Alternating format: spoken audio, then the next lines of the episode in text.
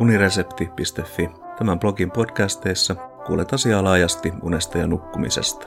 Nimeni on Johannes Kajava. Päänsisäinen voimakas ääniaistimus. Exploding Head Syndrome. Osa 2. Päänsisäinen voimakas ääniaistimus oireyhtymästä on julkaistu niukasti tutkimuksia edellisen kirjoituksen jälkeen. Yhtenä selityksenä tähän on tarjottu oireyhtymän hyvälaatuisuutta ja hyvää ennustetta.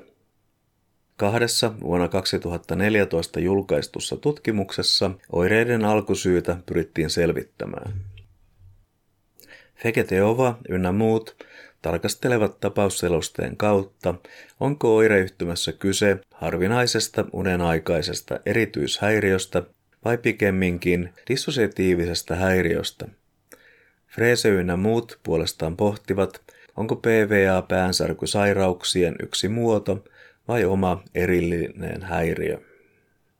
Lainausmerkeissä räjähtävä pää antaa mielestäni turhan värikkään kuvauksen oireista, joten edellisen kirjoitukseni tapaan käytän oireyhtymästä kuvausta päänsisäinen voimakas ääniaistimus ja tarvittaessa lyhennettä PVA.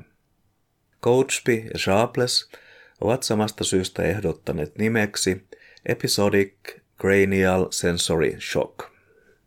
Fresen ynnä muiden kuvausten mukaan PVA on toistaiseksi tuntemattomasta syystä johtuva, valveen ja unen välisessä siirtymävaiheessa ilmaantuva häiriö, jonka yleisin tunnusmerkki on äkillinen ja voimakas pamahdus, jonka henkilö kokee kuulevansa päänsä sisältä.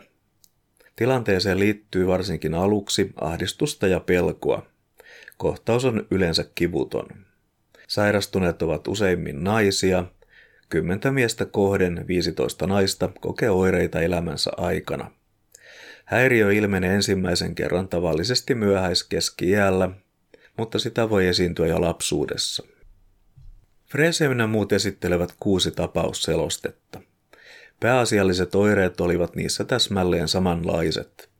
Jokainen tutkittavista koki räjähdyksen kaltaisen tunteen päänsä sisällä, korkeintaan sekunnin kestävän, valvesta unen siirtyessään. Erot löytyivät kohtausten esiintymistiheydessä. Harvimmillaan sitä esiintyi kerran tai 2 vuodessa, enimmillään jopa 8 kertaa yön aikana. Seurannassa 4 vuotta myöhemmin oireet eivät olleet pahentuneet eikä kohtausten lukumäärä ollut kasvanut yhdelläkään tutkittavalla. Ennuste on tämän perusteella siis hyvä. Lisäksi Frese ynnä muut tarkastelivat eri päänsärkytyyppejä, mutta eivät löytäneet sitä kautta selitystä PVAlle. Heidän käsityksensä mukaan PVA on oma, täysin erillinen häiriö. Myös omakohtainen kokemukseni tukee myönteistä ennustetta. Viime syksyn jälkeen häiriö on ilmennyt 3. Ensimmäisellä kerralla havahduin pian uneen päästyäni niin voimakkaaseen naisäänen huutoon, siis kokemukseen, ikään kuin todellisen, fyysisen ärsykkeen aiheuttamasta kuuloaistimuksesta, joka kuitenkin oli epätosi. Etten kyennyt jatkamaan nukkumista moneen tuntiin.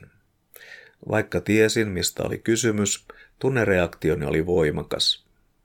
Toisella kerralla tulkitsin voimakkaan äänen sellaiseksi, kuin puinen tuoli olisi lyöty säpäleiksi lattiaan. Merkillistä, millaisia tulkintoja aivoissa tapahtuu. Viimeisellä kerralla koettu ääniaistimus oli niin lievä, etten kunnolla herännyt.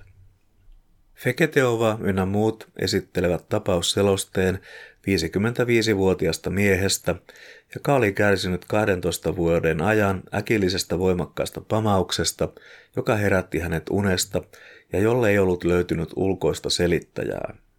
Oireet olivat kestäneet muutamasta sekunnista muutaman minuuttiin kertaviikkoisesti.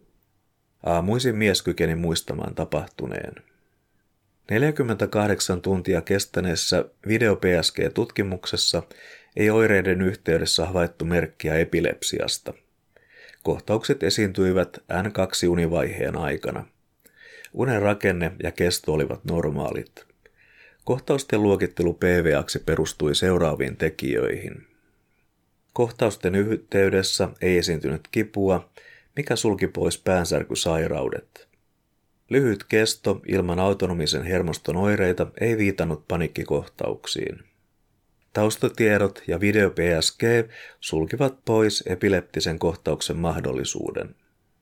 Henkilö oli unessa kohtausten aikana, mikä poissulki dissosiatiivisen häiriön mahdollisuuden.